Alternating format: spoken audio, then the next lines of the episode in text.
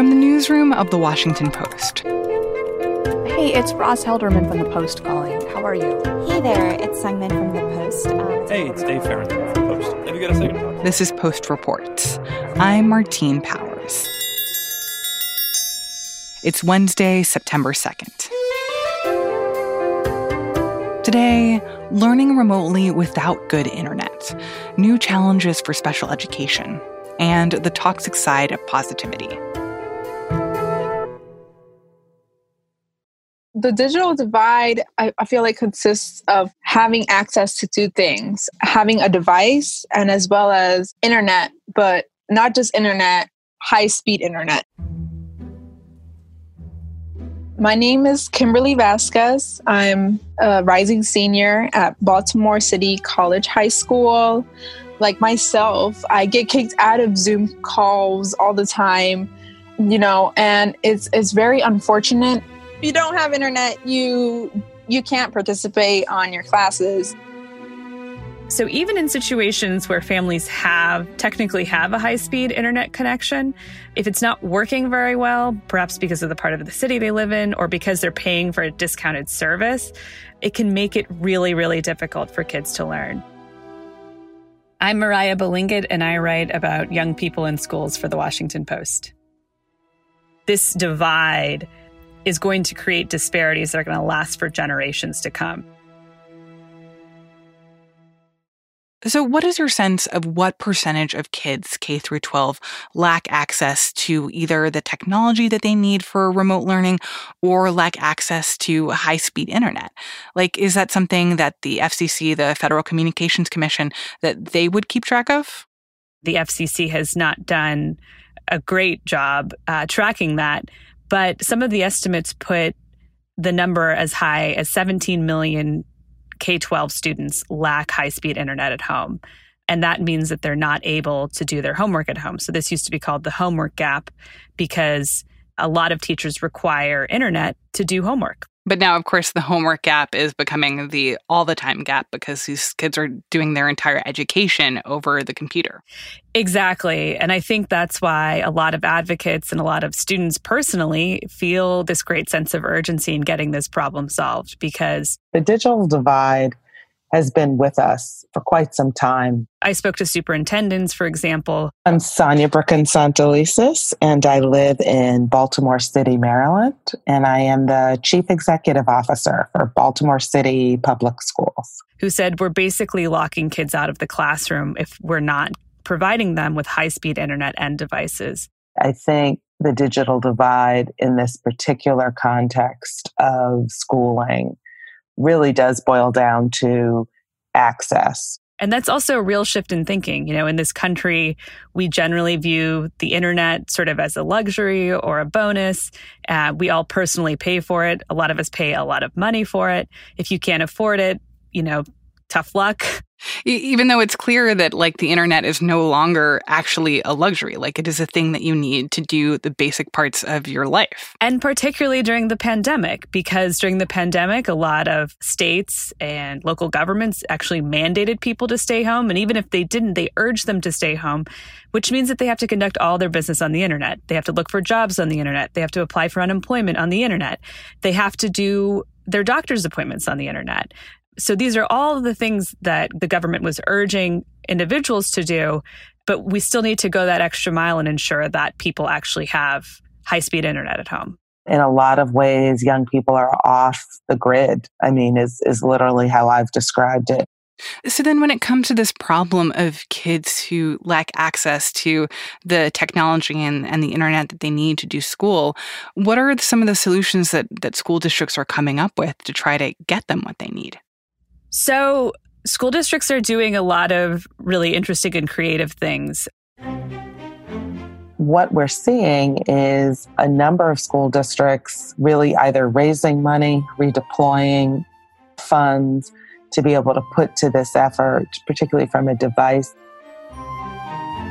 A lot of school districts are relying on philanthropy from local organizations. They're negotiating with Comcast sometimes to get discounts for families or to ensure that families that might have issues with credit can still get online.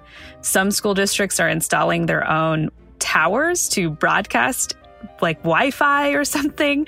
In San Antonio, for example, there is a proposal between the city and the school district to actually put some kind of transponder or something on top of traffic lights hmm. in order to give school aged children access to the internet.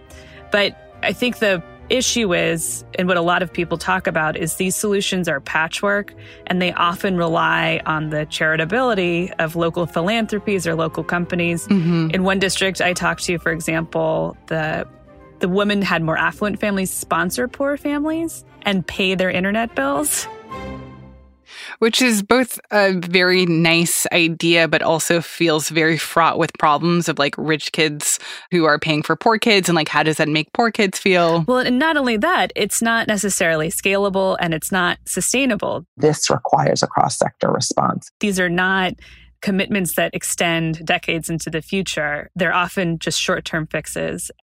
And so, is there any like larger effort to try to get longer term and more comprehensive fixes and not just these kind of piecemeal solutions in random districts or counties where they've been able to find short term options?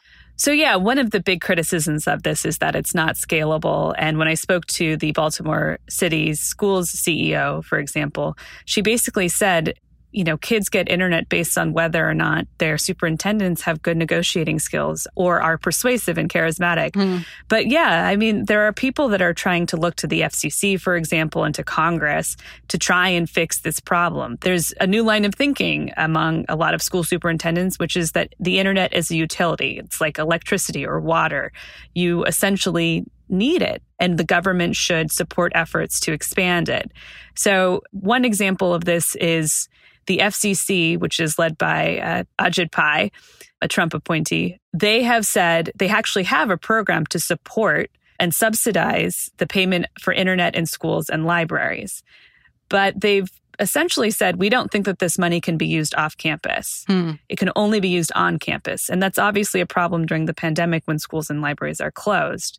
So there's members of Congress that have pushed back and said, no, we believe this program can be used for off campus internet it's sort of an in the weeds thing that could make a really, really big difference. The other piece of this is that there are members of Congress and education advocates that are urging Congress to put more money into this particular program to expand it.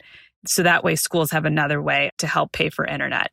But as we saw, the coronavirus relief package failed, and the actions taken by the president did not address this at all. So, do you think these challenges that are posed from this time where all these kids are trying to learn from home, that it's going to have permanent changes on the kinds of expectations that that we have for what kids need to be able to learn and what they need at home? And do you think that it's going to change the systems in place to help kids have those things in the long term? So I think absolutely. This is going to have an indelible effect on the way we educate kids and education generally because school systems were forced to make changes that typically take a decade or more overnight essentially. So we saw school districts like Los Angeles Unified buy Chromebooks for hundreds of thousands of students. A lot of districts did things like huge Chromebook purchases, and then they negotiated contracts with their local service providers. But I think that there is a new shift and a new emphasis being placed on the importance of internet to learn. Part of the reason is because we're still in the midst of the pandemic. And during the school year, it's going to be so important because even if you're in a school district for example, that's going back full time. A lot of those school districts are preparing to have to pull back and shut down again. A lot of those school districts are doing hybrid systems where maybe the kids are going to school two or three days a week, but then they're learning at home the rest of the time. So the internet has never, ever been more important for learning, not just for for younger students, but also for college students than it is now. And I think even when the pandemic subsides, that will remain the case. And hopefully, some of these larger investments that school districts have made will continue. Moriah Balingit is an education reporter for The Post.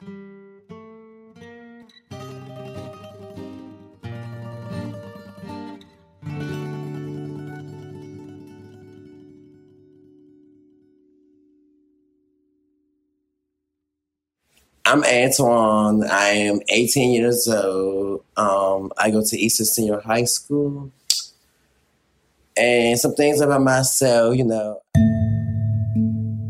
Antoine Gibson is a rising high school senior. He's a very gregarious 18 year old. He loves hanging with his friends, he loves school. I like to party, and I'm a very antisocial person. Like, No, you're I mean, very- antisocial. I, I- like I'm a social person. Like I like talking to my friends. Like everywhere I go. Like if I see someone, I talk to them. You know. And his foster father described him to me as kind of the mayor of DC. Doesn't matter where we go, he knows people. He knows everybody in this city, everywhere. Doesn't matter what neighborhood. He's uh, charismatic and charming and outgoing and uh, a good guy. Antoine also has intellectual disabilities and he receives special education services at school. So he's often in very small classrooms with other kids with special education needs. Often these classes only have six or seven kids in them. And one day, a few months ago in July, his father reached out to me, his foster dad, Kevin, and suggested that I write a story focused on the needs of children like Antoine and what's at stake for them if they don't return to school soon. My name is Perry Stein, and I cover DC education for the Washington Post. This remote learning has been really hard for him. He's at school where he learns a lot of independent skills, skills that he'll need for an independent life. You know, they do very practical things like cooking class. You know, there's a kitchen in that classroom. Um, they go shopping and learn how to shop for themselves. Um, they work with money. You know, they're going to have an independent living class, but they're just not going to be able to do the things that they were doing and that they they can do when they're together. I mean, you can't really you can't really do independent living skills over a computer. He just got a cosmetology internship at a local hair salon in DC, and he was excited to do that, but that obviously got canceled. you know, the year in which Antoine was expecting to get an opportunity to explore a little in the job world and find something that would be of interest to him. And, you know, I don't know how that's going to happen now. And his foster father told me he can tell he's losing some of his skills because he requires a little more help to even break down multisyllabic words when he's reading. I think Antoine's a perfect example of, um, of the loss that kids are incurring from remote learning uh, being the only way, you know, school is now being delivered. Uh, he, he needs to be around other people. He needs to be working with other, other people to uh, to thrive and and to learn. He's very tech savvy, you know, and he's adept. He can man he can navigate the technology, but sitting alone in our living room on a computer, just you know, just is a, a pale shadow of uh, the school experience for Antoine, and he says it all the time, right? Mhm. Like pretty much every day, and it's not always easy to would say I to, to, to want to get on the computer and do. I've that. been saying I miss school for a while now. So, when it comes to this question of how students are supposed to be served when school is being done virtually, how does that question apply to special education? What are the particular challenges that are posed by trying to do special education virtually? Well, it's really, really complicated. And obviously, we switched overnight to remote learning in this country. So it's not like these schools had a lot of, you know, headway to prepare. There are kids with cerebral palsy or other needs who get their physical therapy in school, kids with speech delays who get their speech therapists at school, occupational therapy, you name it. A lot of these kids are receiving special services in their school buildings each day. Virtually, these can be really hard to deliver online. But you see a lot of schools trying to do telehealth. So there are kids who receive their physical therapy online. But I've also heard from some parents, you know, especially of young kids, that say that just doesn't work for my three year old to be getting their physical therapy online. Um, so a lot of them are just kind of bagging it and skipping. And what are the parts of that process that parents are saying doesn't work? Like, what are the parts about how the kinds of learning and attention and and help that that these kids are receiving in person, how that just doesn't pan out when it happens over a screen?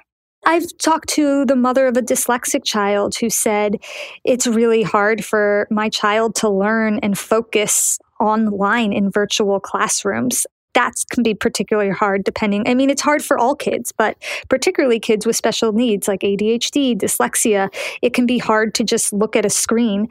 Um, you know, I talked to parents, um, a child named Ethan in this story. Um, he's actually a young adult, but is still in the school system. You know, his parents said his walk has become more wobbly since school shut down because he's not getting his in person physical therapy. I mean, these are oftentimes developmental milestones that kids can be missing.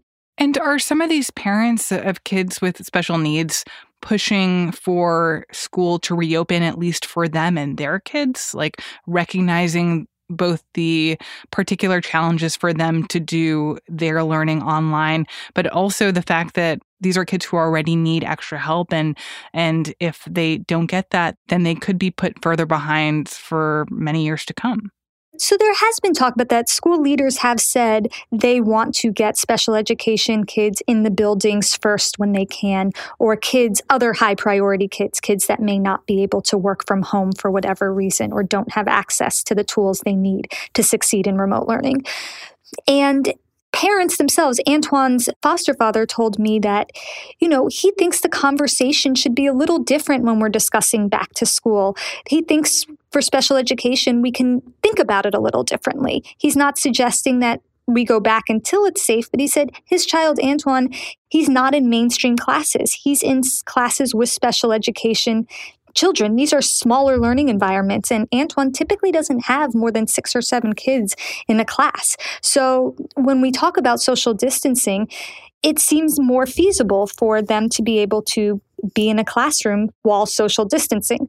With that said, a lot of teachers have told me that these kids often require the most kind of physical contact. Maybe they have emotional issues and require a lot of hugs, um, require a lot of hand holding. There are kids with medical devices that they need help inserting and things like that. And so so what are the stakes for these kids when it comes to the prospects of of them having to continue to do remote learning for a long time and not being able to get back into the classroom anytime soon? Kids are losing a lot more than more than any other part of our society. Kids have taken the brunt of the impact of the pandemic even though they are the least at risk. And that's not the way our society normally works. Normally we put the kids first and we make the compromises to make sure that they get what they need to have a good life. And we're not doing that this time, and it's uh, it's really quite shocking. I think it's important to remember as we're talking about school reopening that the stakes are high for everyone. They are high for every child who's not in school.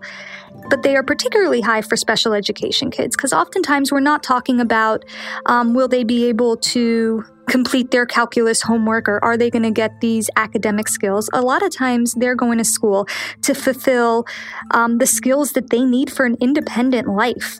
To be able to hold a job after high school, or to be able to live on their own, or be able to communicate with their peers and their family and their, their communities, or to be able to be physically independent. And for a lot of them, remote learning just hasn't worked, and the stakes are high. Perry Stein covers education for the Post. On Monday, Antoine had his very last first day of school, and it happened online. Kevin wrote to us about the experience. He said, quote, It was generally positive and uneventful once you get past the heartbreaking fact that today was the first day of Antoine's senior year in high school, and he spent it staring at a small screen in our kitchen. This is not what school should look like.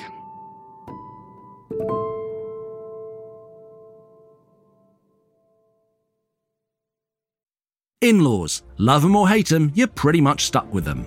And when you're a ruler in the Middle Ages, that can be a serious problem. It might even land you dead. I'm Dan Jones, and on season 4 of This Is History, I'm telling the story of England's weirdest king, Henry III. He's in way over his head, and he's surrounded by bloodthirsty relatives with their eyes on his throne.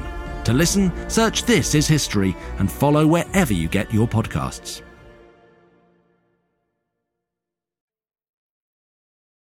And now, one more thing. my go to answers for how I've been feeling in the past few months have generally been things like pretty good, all things considered, or, you know, things could be worse, um, or I'm fine. But after talking with mental health experts, I started to realize that all those platitudes I was using really weren't accurate. Like a lot of us, I wasn't really addressing or labeling how I was feeling at all. Instead, I found myself falling into a behavioral pattern known as toxic positivity. My name is Allyson Chiu, and I'm a reporter covering wellness for The Post.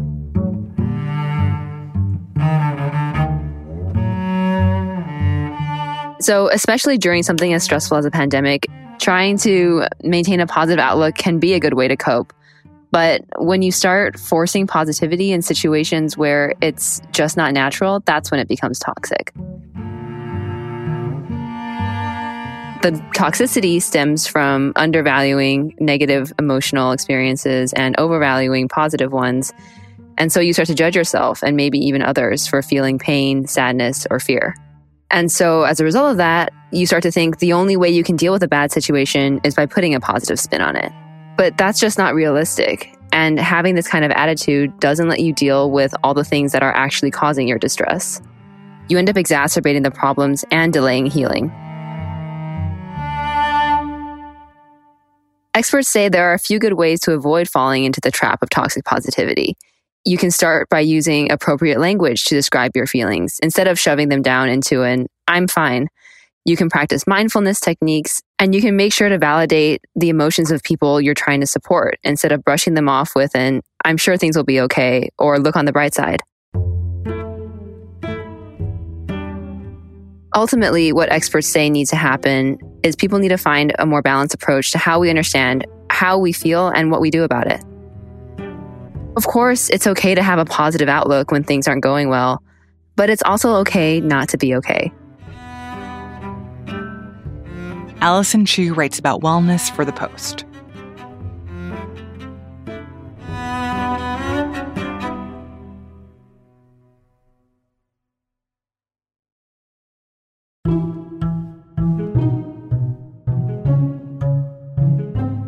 That's it for Post Reports. Thanks for listening. We've heard from a lot of listeners who loved our recent story on a teacher and a class trying to get through their AP exams in the middle of a pandemic. Listener Vidi Vincenza tweeted, quote, Legit, these kids are making me cry. They are such good kids dealing with so much. We're glad that the story affected you as much as it affected us. If there's a post report story that stuck with you, tweet about it and use the hashtag postreports. I'm Martine Powers. We'll be back tomorrow with more stories from the Washington Post.